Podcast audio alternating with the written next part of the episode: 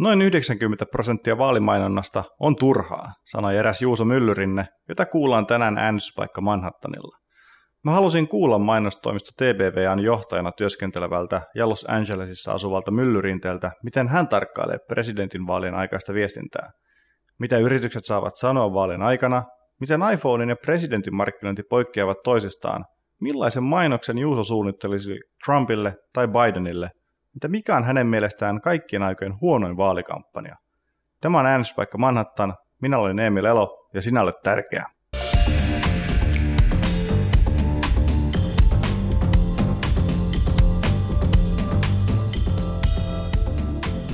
Tervetuloa tänään meillä siis vieraana Juuso Myllyrinne, joka toimii tuolla T B W A:lla Los Angelesissa. Juuso, sä oot toiminut sellaisten radiolegendojen kuin Mikko Peltsi Peltolan ja Tuomas, Tuomas Enbusken rinnalla. Nyt sä oot Kauppalehden podcastissa. Miten tämä ura näin meni? Mitä sä oot tässä viidessätoista vuodessa tehnyt, että sä oot yhtäkkiä Kiita. täällä? Ihan selkeästi nousujohteinen, nousujohteinen ura. Tota, mulle toi koko media-ala ja, ja, ja tekeminen silloin radiossa ja telkkarissa, niin se oli oikeastaan vähän semmoinen kuin kesätyö, mikä meni pitkäksi. Että, että mä aloitin sen silloin, kun mä olin tota, kauppakorkeassa opiskelemassa, ja sitten jossain vaiheessa, kun sieltä valmistuin, niin ajattelin, että olisi hyvä mennä johonkin oikeisiin töihin, niin kuin hömppätöiden ää, sijaan. Sun, sullekin tekisi ihan hyvä Emil mennä oikeisiin töihin, hömppätöiden sijaan. Tota, silloin oli myös hinku päästä maailmalle, ja, ja tota, mä menin sitten Nokialle hommiin, koska se oli semmoinen niin hyvä, hyvä portti päästä ulkomaille, ja, ja sitten siellä Nokialla tein erilaisia markkinointiduuneja enimmäkseen niin kuin digitaalisella puolella. Ja sitten sieltä kaksituhattayhdeksän mut rekrytoitiin ää, New Yorkiin T B W A:lle, ja sillä tiellä nyt ollaan, ollaan oltu. Että pienen, pienen koukkauksen pari vuotta kävin tekemään tuossa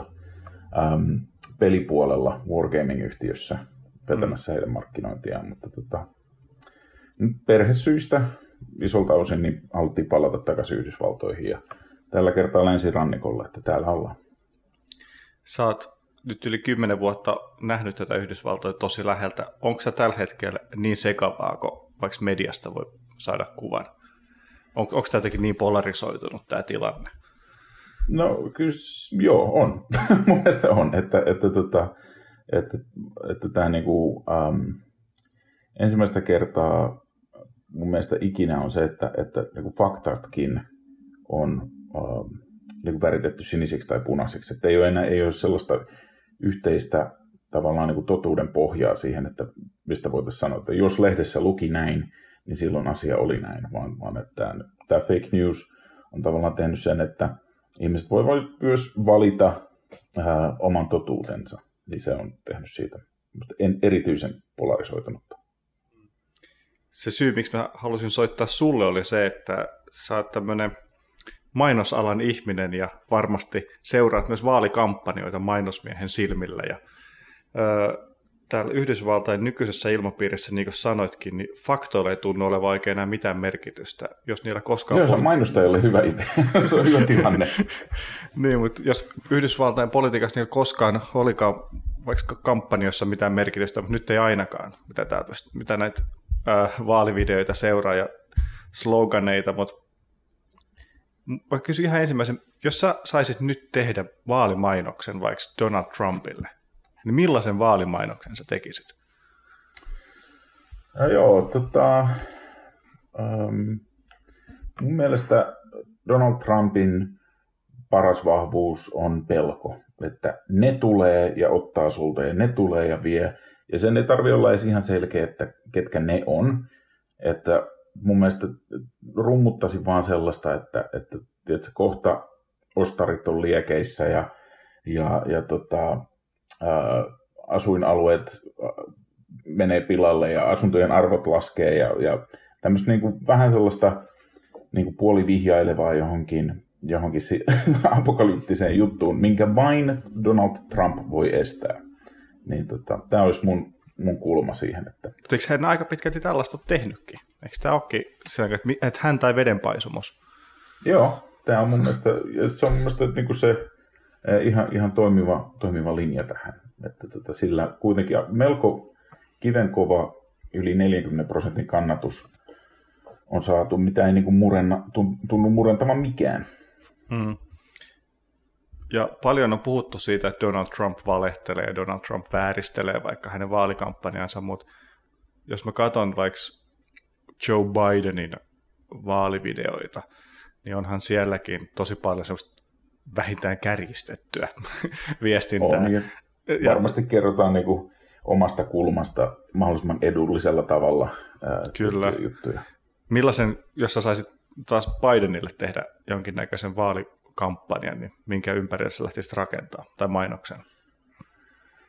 Varmaan se niin kuin, tuntuu siltä, että mikään niin kuin, poliittinen päätös tai niin kuin, yksittäinen tavallaan ää, teema ei ehkä ratkaise näitä, näitä vaaleja. Nämä on siinä mielessä vähän poikkeukselliset, että yleensä on ollut joku talous tai ilmasto tai joku tällainen, mikä niin kuin, nousee teemaksi, mutta tota, mä luulen, että tässä, mitä Biden onkin mun mielestä ihan tuonut hyvin esille, on se, että tämä niin kuin decency, tämmöinen kunniallisuus, niin sen voi tuoda takaisin. Että mä luulen, että nämä, nämä ää, niin kuin lähiöissä asuvat perheenäidit, jotka äänesti viimeksi Trumpia, niin niitä ei välttämättä häiritse joku tietty ää, tavallaan niin kuin poliittinen toimenpide, mitä Trumpin hallinto on tehnyt, vaan niitä häiritsee se, että, että se käyttäytyy niin kuin ärsyttävästi, täytyy huonosti. Niin se, että, että jos niille antaa vaihtoehdon, että no, meillä on tämmöinen tyyppi, joka nyt käyttäytyy paremmin, niin, niin mä luulen, että mä lähtisin sillä, sillä kulmalla. Niin eikö politiikassa yleensä semmoinen luotettavuus, ja että et, et poliitikko on samalla lähtöviivalla tai samalla viivalla sen äänestäjän kanssa, niin sehän on ollut semmoinen hyve, mutta Donald Trumpillahan se on kääntynyt täysin päinvastain sitten taas, että hänhän on niinku ollut tällainen, mä oon Mä oon rikas perijä, mä oon kaikkea muuta sitä, mitä te äänestäjät olette koskaan ollut. Ja se oli taas oikeastaan se, miksi jenkin uskoo siihen. Se on vähän niin kuin Italiassa ihmiset äänesti Berlusconia, että okei, että se on roisto, mutta mä haluan, että se on mun puolella. Niin, mä haluan, että se on mun roisto. Niin. niin. Joo, toi, toi on ihan totta. Ja, ja mä jostain luin tämän, tein mun keksintä, mutta että, että Donald Trump on tavallaan niin kuin köyhän ihmisen ajatus siitä, mitä rikas on. Ja niin kuin heikon ihmisen mielestä se, mitä, mitä vahva on. Että jos joku, niin kuin, ähm, jos sä oot jossain koulun pihalla, niin varmaan sä haluat, että se, että se pahin koulukiusaaja on sun puolella. Totta kai. Totta kai. Verrattuna, että jos sua vastaa. Biden on lähtenyt, niin kuin sanot, että hän on tämmöisellä decent man imagolla nyt liikenteessä. Ja tää on tää, hänen slogani oli, että uh, Soul of the Nation on mm. tällä hetkellä pelissä. Mitä sä oot mieltä tästä, näistä sloganeista, mitkä edelleen on mun mielestä todella vahvasti esillä Yhdysvalloissa? Suomessa mä en ole nähnyt tämmöistä tällaista slogan-kampanjointia ehkä niin paljon.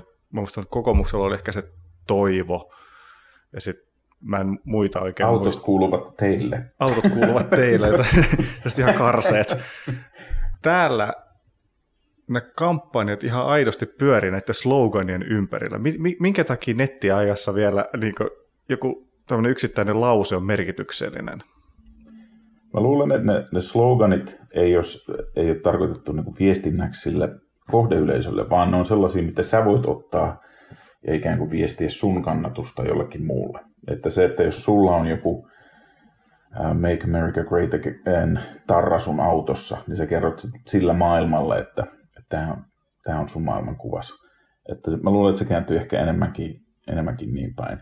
Ja, ja noista niin kuin Bidenin sloganeista ja muista, niin voi sanoa, että ei ne kyllä ottanut mun mielestä mitään tulta alleen. Että, että on niin kuin, oikeastaan tämä on vaan niin kuin, äm, sä oot joko Trumpin puolella tai sä Trumpia vastaan. Ja se on niin kuin tämän äänestyksen ja tämän koko vaalin ydin. Mm. Ja, ja tota... Sen siis en, en, mielestä... Mulla ei ole mitään kärryäkään, mitä Biden oikeasti edes ajaa. On, niin. on, mun, on mä siis totta kai sen verran toimittajan työtäni tehnyt, mä oon lukenut hänen vaaliohjelmansa, mutta ei siis kyllä mulla mitään käteen jäänyt. Et siis Build Back Better oli se toinen slogan. Mitä se tarkoittaa? Miten?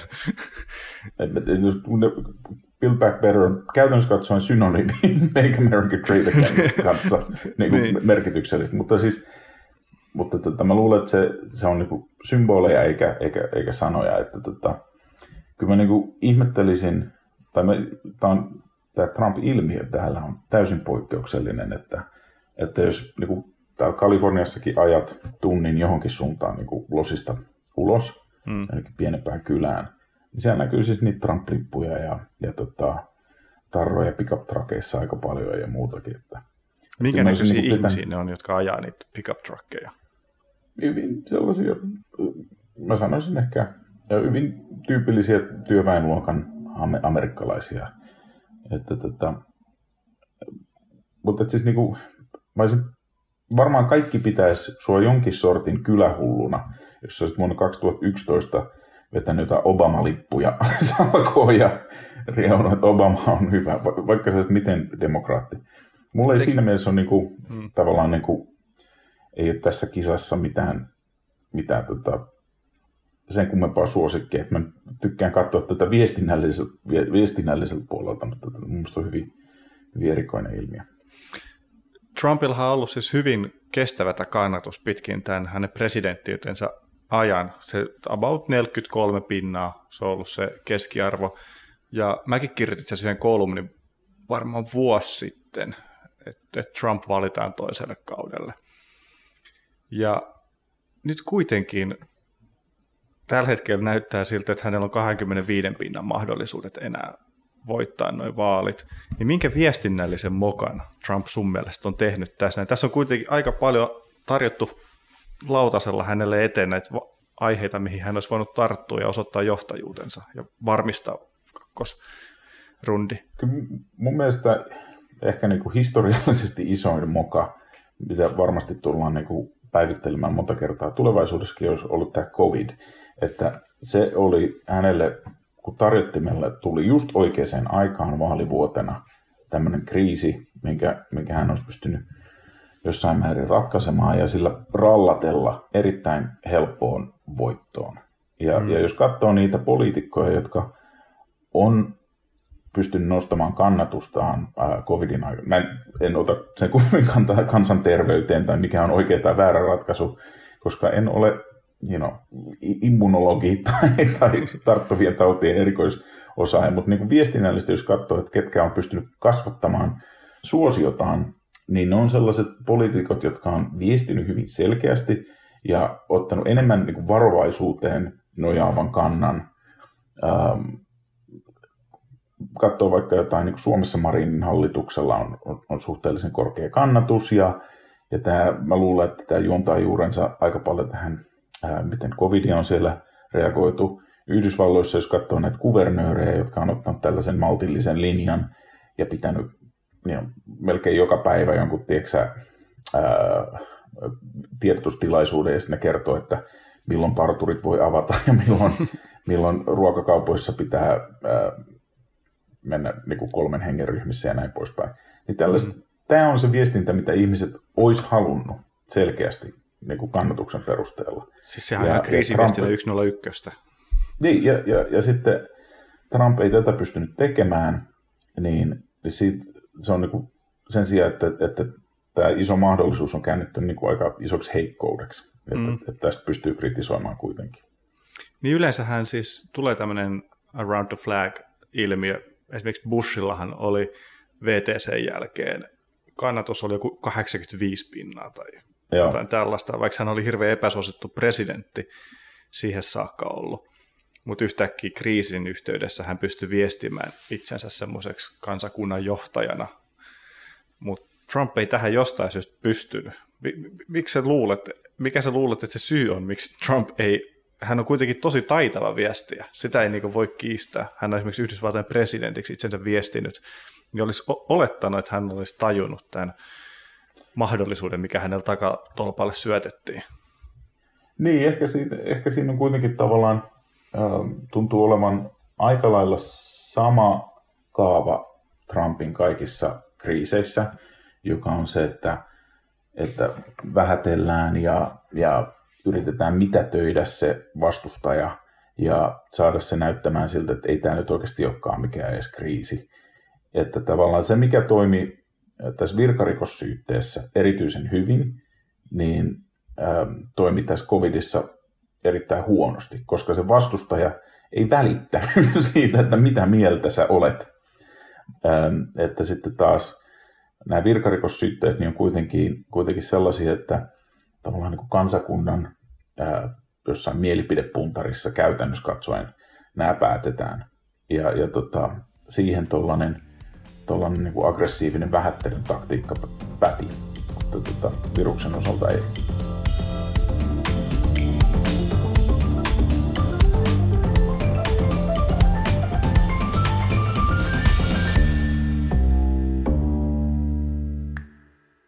Nämä nykyiset vaalit on siitä, siinä mielessä myös hyvin erikoiset, että, tai ainakin nämä ensimmäiset vaalit, mitkä mä todistan Yhdysvalloissa, ensimmäiset presidentinvaalit, ja mun mielestä on tosi kummallista, että esimerkiksi elinkeinoelämä on hypännyt näihin niin vahvasti mukaan. Jos mä käyn kaupassa, siellä on näitä Vote-merkkejä, Black Lives Matter on niin kuin todella politisoitunut slogan, ja niitä näkyy yritysten viestinnässä. Henkka Maukka kannustaa, niillä on tämmöinen oma kampanja New Yorkissa. Onko tämä sun mielestä poikkeuksellista, että yritykset ottaa näin vahvan kannan vaaleihin? Niin, tota, yritykset tietysti koostuu ihmisistä ja, ja, ja joku siellä niitä päätöksiä tekee. Ja mä luulen, että se kaksituhattakuusitoista ää, ää, vaalitulos on kuitenkin aika shokki, ja siitä, siitä johtuu sitten, että halutaan pitää huoli, että ainakaan äänestysinnon puutteesta mikään niin ratkaisu ei mene suuntaan tai toiseen. Mutta että jos miettii yrityksen markkinoinnin kannalta, niin ei se varmaan hirveän fiksua ole lähteä ison yrityksen ottaa suuntaan tai toiseen kantaa, koska tota, siinä kuitenkin se vieraannutat puolet yleisöstä. Ja, ja suuttumus on paljon vahvempi tunne kuin se, että näin, tämä on ihan kiva. tota, äm, niin mä, mä en lähtisi sellaiseen. Mutta toisaalta, koska tämä on niin pinnalla kulttuurissa, niin se tekee pienille firmoille viestinnällisen, markkinointiviestinnällisen mahdollisuuden. Että taatusti sä saat palstatilaa, jos sä teet maga, makaronia tai, tai mobiilipeli, jossa rakennetaan muuria Meksikon rajalle. Et, et kaikki tällaiset kulttuuriset ilmiöt on... on mahdollisuuksia ää, lyödä läpi. Että, tota... Oletko sä tekemässä maga-makaronia? Kuulostaa, kun tulee, tää, että tuli aika vahvasti toi idea tuolta nyt takataskusta, että se kuulostaa siltä, että siellä on pastakone laulamassa. Kyllä. No ei, mutta mä miettisin, jos on, jos on tavallaan niin kuin pitää jos jollain päästä läpi viestimään, niin kaikki kannattaa kokeilla. Täällähän tuli siis tämä kuntosaliketju Equinox, tämän toimitusjohtajahan ilmoitti olevansa maga-äijiä, ja se johti siihen, että kuntosalijäsenyksiä irtisanottiin, ja öö, tätä heidän ketjua ruvettiin poikotoimaan. Mutta toimisiko tämä toiseen suuntaan? O- ollaan me vähän tekopyhiä siinä, että niin kun, no okei, New Yorkissa varsinkin varmasti ollaan, että, että mikäli yritys ilmoittaa olevansa Trumpin puolella, niin silloin kuluttajat jättää. Mutta onko se, miksi me ei, miksi me ei seota samalla tavalla, jos yritys ja kun yritykset ilmoittaa olevansa Bidenin puolella? Niin, en tiedä, se tämmöistä ihan täsmälleen niin kuin vastaavaa keissiä toiseen suuntaan ei tule ihan heti mieleen. Ähm, ainoa, mikä, mikä mulle tuli, oli tämä, kun Nike teki tämän Colin Kaepernickin kanssa sen, mm. sen mainoksen, missä he, he, niin kuin, pitivät häntä sitten tässä niin kuin päähahmona ja sankarina ja do what, you, do what other people think you are crazy tai jotain. Mä en muista, mikä se oli se, se lause siinä, mutta tota, kyllä siitä tuli sitten paljon nettivideoita, missä jengi poltti Nike-kenkiään ja vannoi, että eivät koskaan enää, enää osta Nikea, mutta tota, osakekurssi on ilmeisesti kiittänyt kuitenkin sen jälkeen, että mm-hmm. oli ihan hyvässä lennossa. Niin näinhän se aina menee, että eihän niillä boikoteilla loppupeleissä, no yleensä vain yksittäistapauksia, ne todennäköisesti swingaa vaan toiseen suuntaan ehkä enemmän. Mm. Samahan Equinoxilla ehkä loppupeleissä sitten kävi, että ne sai yhtäkkiä nimeä ja itse asiassa itsekin liityin Equinoxiin about näihin, näiden kohuja aikaa.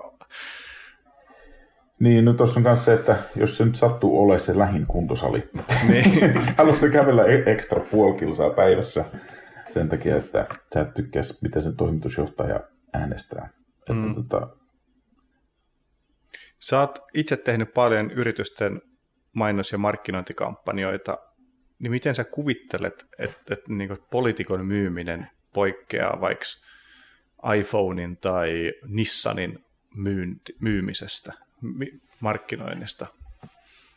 Joo, no tämä on, on siinä mielessä ähm,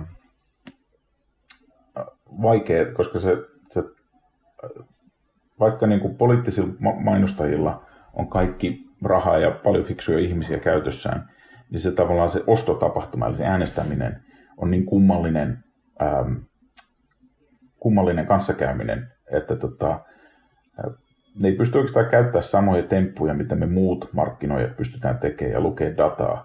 Että tota, jos on joku automainos ulkona, niin siitä on yleensä niin kuin netissä kymmeniä tai satoja tai tuhansiakin erilaisia versioita, jota yritetään kohdentaa tietyille kohderyhmille, ja sitten seurataan sitä dataa, että millä tavalla ne etenee tätä ostopolkua pitkin lopulta päätyy ostaa sitten jonkun auton. Ähm, koska tota, se ostotapahtuma tapahtuu tässä ähm, vaalitilanteessa suljetussa kopissa, mistä sä et saa oikeastaan mitään tietoa ulos tietenkään, ja sä voit tehdä jotain tilastollisia analyysejä, niin se tekee sen, että yleensä yliviestitään. Että tota, mä, on tämä vanha sanonta, että viisikymmentä prosenttia mun mainonnasta on turhaa. Mä en tiedä, että mikä, mikä viisikymmentä prosenttia. Ja mä luulen, että vaalimainonnassa se on varmasti joku yhdeksänkymmentä pinnaa. Kaikesta vaalimainonnasta on itse asiassa turhaa. Ja vain pieni murto-osa siitä itse asiassa vaikuttaa. Mutta kukaan ei osaa sanoa, että mikä pieni murto-osa se on. Että tota, nämä poliittiset kampanjat, niin kuin markkinointikampanjoina, on hyvin, hyvin vanhanaikaisia, koska tota, on se täydellinen datan puute, mikä tekee siitä hyvin vaikeata. Toisaalta taas luulisi, että olisi hyvin niin kuin hyvää dataa, koska monet ihmiset, äänestäjät on vanhoja, niitä ollaan seurattu vuosikymmeniä, niiden äänestyskäyttäytymistä. Varsinkin nykypäivänä sit sä saat siitä yhdestä äänestäjästä, sä pystyt niin kuin irrottamaan kaiken mahdollisen datan itsellesi. Niin miksi se data on sitten huonoa? Koska oletusarvo ainakin mulla olisi, että et, et, et jos mä lähden politiikkaan tekemään kampanjaa, niin mulla on varmasti parempaa dataa kuin yrityksillä. Joo, se johtuu, se johtuu siitä, että tota, sä et pysty yksilöimään tietyn yhden toimenpiteen vaikutusta siihen, siihen yleisöön. Hmm. Että tota, jos mä teen yhden automainoksen ja laitan sen yhdelle nettisivulle, niin mä voin katsoa, mitä ne tietyt kävijät sen jälkeen teki ja miten ne, miten ne tota, eteni tässä ostopolulla. Tämä vaalikampanjassa niin se on vähän niin kuin on tämmöinen iso en tiedä, kattila, missä on keittoa, ja sä yrität tehdä siitä mahdollisimman suolasta, ja toinen yrittää tehdä siitä mahdollisimman makeeta siitä, siitä samasta sopasta. Hmm. Ja sitten tapahtuu, niin kuin se, se osavaltiossa tai siinä, siinä kaupungissa, missä tämä vaali tapahtuu, niin tulee koko ajan jotain uutisia ilmi, ja sitten on on vaaliväittelyitä ja kaikennäköisiä muita juttuja, jotka vaikuttaa siihen, siihen sopan makuun. Ja sä et tiedä, paljon se sun maustaminen on tehnyt siitä niin kuin oikeampaan suuntaan vai ei. Et sä et pysty niin kuin oikeastaan sanoa sitä, että voitettiinko me sen takia, että meillä oli hyvä kampanja, vai voitettiinko me siitä huolimatta, että meillä oli huono kampanja esimerkiksi. Mikä on sun kaikki aikojen lempikampanja? Um, mun mielestä niin kuin oikeastaan mä tykkäsin siitä Obaman ensimmäisestä kampanjasta. Se oli mielestäni aika söötti ja, ja niin kuin näin jälkikäteen katsottuna aika naivi, että teemana oli optimismi ja toivo. Että tästä vuodesta kaksituhattakaksikymmentä näkö, näkökulmasta niin se tuntuu hyvin niin kuin Pepsi-mainokselta se koko kampanjassa. Mutta tota, ehkä siinä oli vähän samaa kuin tämä Trump-ilmiö. Että silloin oli näitä Hope-julisteita ja muita. Että se oli niin kuin ehkä, ehkä sellainen Missä, missä demokraatit pysty luomaan, lyömään läpi ja tekemään niin kuin kulttuurisen ilmiön, mikä on aika harvinaista demokraateille, koska he ovat yleensä olleet aika surkeita tässä niin kuin kampanjaviestinnässä. Mä veikkaan, se oli kyllä enemmän Obaman ja hänen niin kuin lähipiirinsä tekosia kuin pelkästään demokraattien. Obamahan oli loppupeleissä tosi tuntematon senaattori vielä ennen esivaaleja, ja sitten hän piti hyvän puheen silloin Iowassa, ja siitä sitten mm. lähti tämmöinen niin kuin vyöry. Et se, nyt tällä jälkikäteenhän me tunnetaan hänet tämmöisenä popkulttuurihahmona, joka on niinku joillekin parasta ikinä ja joillekin karseinta ikinä, mutta sehän oli siis kaksituhattaseitsemän alkuvuodesta vielä, hän oli aika mm. tuntematon. Ja sitten jos kuitenkin tutkii jotain niin kuin Obaman kausia, niin ei se nyt ihan hirveästi saatu aikaiseksi, että ei se, ei se, tota, ei se ollut se niin kuin vapahtaja presidentti, ei, mitä silloin ei. toivottiin selkeästi. Mikä on sun mielestä huonoin kamppis, mitä sä oot nähnyt? Mikä on surkea? Kyllä, totta. Niin, en mä tiedä. Kyllä tämä, kyllä tämä uh, McCainin kampanja Palinin kanssa niin lähti aika hienosti lapasista, että, että tavallaan niin varapresidenttiehdokas lähti omalle laukalle. Niin se oli ihan, ihan mielenkiintoista. En mä tiedä, että niin kuin, silloin kun sitä katsoi siihen aikaan niin kuin livenä, ei se tuntunut ehkä niin kreisiltä. Et voi olla, että sekin on niin kuin jälkikäteen sitten värikynällä väritetty. Että, mutta tota... niin mä, niin mä ka- yksi päivä katoin äh, Sarah Palinin niin, äh, pahimpia kommentteja. Niin ei ne mun mielestä jälkikäteen sit ehkä ollutkaan niin... Oh, no siis olihan nyt ihan dadaa. En, niin, en mä sano, että Sarah Palin oli ehkä oikeassa. Mutta tota, no, et, et, et tällä vuonna kaksituhattakaksikymmentä ne ei ehkä näyttäydykään niin kummallisina kommentteina. Et ehkä me ollaan, menty, me ollaan totuttu tuommoiseen äh, Hollywood-populismiin nykyään jo. Joo, ja kyllä meidän standardit ovat varmasti muuttuneet niin Trumpin ensimmäisen kauden aikana. Siitä, mitä poliittinen viestintä on. Mm. Voitko sä vielä nopeasti sanoa, vuonna kaksituhattakuusitoista mun mielestä Donald Trump teki Yhdysvaltain lähihistorian parhaimman kampanjan niin kuin viestinnällisesti. Oliko se sun mielestä myös niin hyvä, mitä se mun päässäni oli? Joo, mä, niin kuin, se mikä siitä oli, oli raikasta, oli semmoinen tietty amatöörimäisyys ja mm. sellainen, että ei niin kuin välitetä normeista tai ei välttämättä edes tiedetä niitä normeja, mitä niin kuin rikotaan ja, ja ei annettu sellaisten niin kuin pienten asioiden realismi tai fakta niin kuin vaikuttaa ihan hirveästi. Että, että siinä niin kuin mun mielestä tehtiin monta sellaista innovaatiota, että huomattiin, että nämä rajat, mitä aikaisemmin ollaan pidetty pyhinä tai että niitä, niitä vastaan ei kannata nojata, niin niitä kyllä venytettiin ihan huolella. Että, että sä voit ihan hyvin sanoa, että Meksiko maksaa sen seinän tai muurin tai jotain. Ja, ja, ja, ja sitten tota, ähm, selvitetään sitten jälkeenpäin, mitä se tarkoittaa edes. Että et mun mielestä niin kuin, ähm, rohkea veto äh, olla, olla noudattamatta normeja ja se selkeästi toi sitten sen potin. Oletko seurannut Suomen vaaleja? Oletko niinku viimeisten vuosien aikana? Oletko esimerkiksi nyt tärisemässä kuntavaaleista? mä, en, mä luulen, että mä olen suurimmassa osassa Suomen vaalejakin käynyt äänestämässä, mutta tota, ähm, en ole ihan hirveästi seurannut. Mun mielestä tämä niin amerikkalainen negatiivisen mainonnan kulttuuri olisi hauska tuoda Suomeen, että Sanna Marin haluaa syödä sinunkin margariinisi. Ja... niin kuin... Sen lokakampanjointi. Niin. Niin. Mä veikkaan, että se kyllä siirtyy Suomeen myöskin. Sehän Suomessahan ollaan toistaiseksi oltu tosi kilttejä, että vaalikampanjointi tarkoittaa sitä grillimakkaran jakamista torilla ja sitten pukeudutaan johonkin tietyn värisiin takkeihin jääkiekkopeleissä ja sitten Ehkä, ehkä Ylen vaalitentissä puhutaan toistensa päälle. Se on niinku hurjinta. Mm. Mutta tämä tämmöinen Yhdysvalloissa tällä hetkellä päällä oleva vapaapainikulttuuri, missä yhdistetään myös saippuaoperaa, niin mä veikkaan, että se siirtyy Suomeen. Ja myöskin tämä sosiaalisen median käyttö, mikä täällä tehdään mun mielestä tosi taitavasti, niin se myöskin siirtyy Suomeen. Joo, mä, mä uskon kans tohon, että, että se mitä niin kuin isot edellä, niistä pienet perässä, se on ihan varmasti pätee tähänkin. Että, ja, ja mitä enemmän äärilaidalla sä oot, ihan millä äärilaidalla vaan, niin mä luulen, että sieltä se on helpoin aloittaa, koska sulla on vähiten hävittävää. Mm.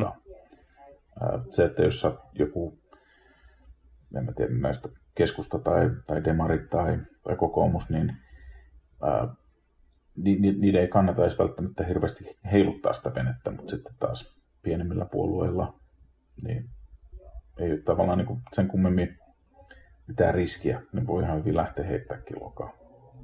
Ja nykyään pääsee tosi pienillä panostuksilla siihen tota, noin, iltaleiden kanteen. En tiedä, onko sillä enää mitään merkitystä, oletko se iltaleiden kannessa. Niin, niin en tiedä.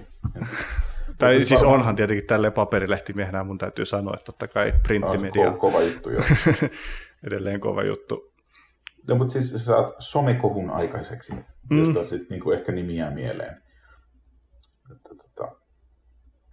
no, kyllä, mä... Jos mä olisin vaikka liberaalipuolueen toiminnassa mukana, niin, niin mä miettisin jotain tällaisia, tällaisia toimenpiteitä, että pystyisikö negatiivisella mainonnalla esimerkiksi verottautumaan sieltä.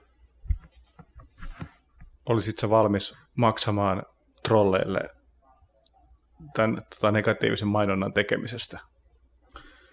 No emme kyllä ehkä niin pitkälle, pitkälle lähtisi tässä, tässä touhussa, mutta täytyy kyllä sanoa siitä, että, että kun mä oon lukenut niistä näistä, että paljonko rahaa ne trollit esimerkiksi käytti näihin tässä kaksituhattakuusitoista vaalikampanjassa. Se on jotain niin parisataa tuhatta dollaria, mikä on tietysti yksittäiselle veronmaksajalle tosi paljon, mutta siihen nähden, että nämä, nämä kampanjat kerää ja käyttää niin pari, parisataa miljoonaa kvartaalissa, niin, niin tämä kaksisataa tonnia, jos ne on sillä muka pystynyt kääntämään yhden jonkun vaalin, niin siitä pitäisi kyllä saada joku mitali. Se, että se on paras markkinoinnin panostus, hyöty, hyötysuhde siihen, siihen nähden, että miten vähän rahaa siihen on käytetty.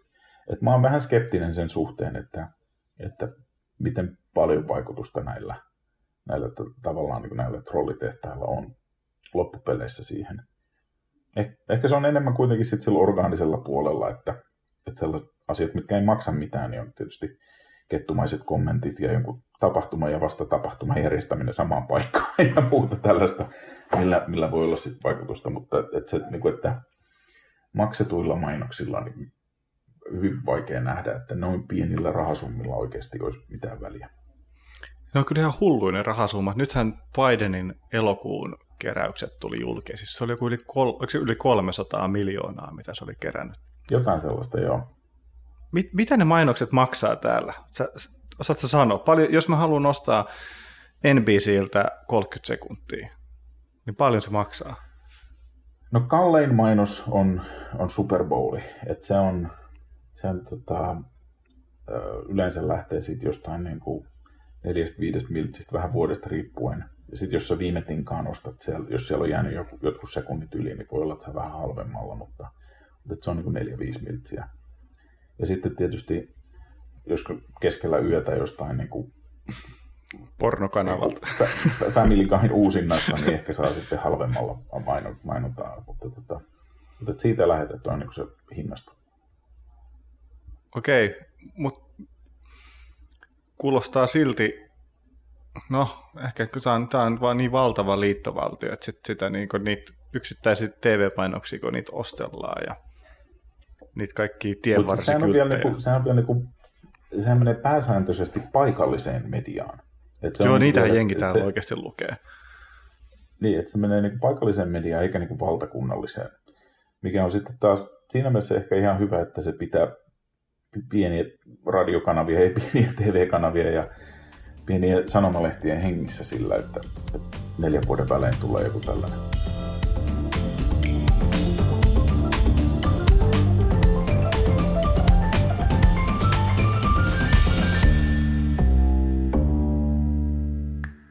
Sä oot, Juuso, asunut täällä yli yksitoista vuotta kohta, tai niin kuin mm. yksitoista vuoden ajan Yhdysvalloissa pyörinyt. Ja meillä on tässä ohjelmassa tosi monta kertaa, ihmiset on kertonut aika dystooppisia kuvauksia nyky-Yhdysvalloista. Säkin sanoit, että tilanne on aika polarisoitunut. Voitko kertoa meidän kuuntelijoille, mikä täällä on hyvää? Miksi sä haluat jäädä tänne? Tai miksi sä haluaisit tulla tänne uudestaan? No. Niin, no, samalla tavalla kuin oikea N H L, niin täällä on myös niin kuin mun ammatillinen N H L. Että täällä on tavallaan ne parhaat ää, markkinoijat ja mielenkiintoisimmat firmat, vaan nyt sattuu olemaan täällä. Et jos haluaa pelata tällä tasolla, niin se pitää pelata täällä. On niin kuin noin lyhyesti. Ähm, se on niin kuin se ammatillinen puoli. Ja sitten itse, niin mä, mä oon hyvin viihtynyt Kaliforniassa, että tää on niin kuin tämmönen perheellisen... Ää, täällä on hyvä olla ja, olla ja elää siinä mielessä, että säät on mukavat ja ihmiset on aika lupsakoita ja, ja tota, on mielenkiintoista tekemistä ja näin poispäin. Juuso Myllyrinne, viimeinen kysymys. Biden vai Trump? Nopea veikkaus. Kumpi voittaa? Niin, mulle, mulle siinä mielessä, ää, mä en ole, en ole kummankaan puolella. Että mä yritän, niin kuin, yritän olla objektiivinen ää, sivusta seuraaja, mutta jos näillä, näillä näkymin pitäisi veikata, niin, niin tota, mä luulen, että Biden pystyy pitämään johtonsa loppuun saakka, että loppuun vähän kiristyy, mutta mä luulen, että, että hän kyllä voittaa. Näin lopputekstin aikana on hyvä muistuttaa, että kaikki jaksot voit kuunnella Spotifyssa, iTunesissa, SoundCloudissa ja Kauppalehden verkkosivuilla osoitteessa kauppalehti piste fi. Äläkä unohda painaa sitä tilausnappia, niin saat aina uusimman jakson juuri sopivasti ämyriisi. Tämä oli Äänyspaikka Manhattan. Minä olen edelleen Emil Elo. New York kuittaa.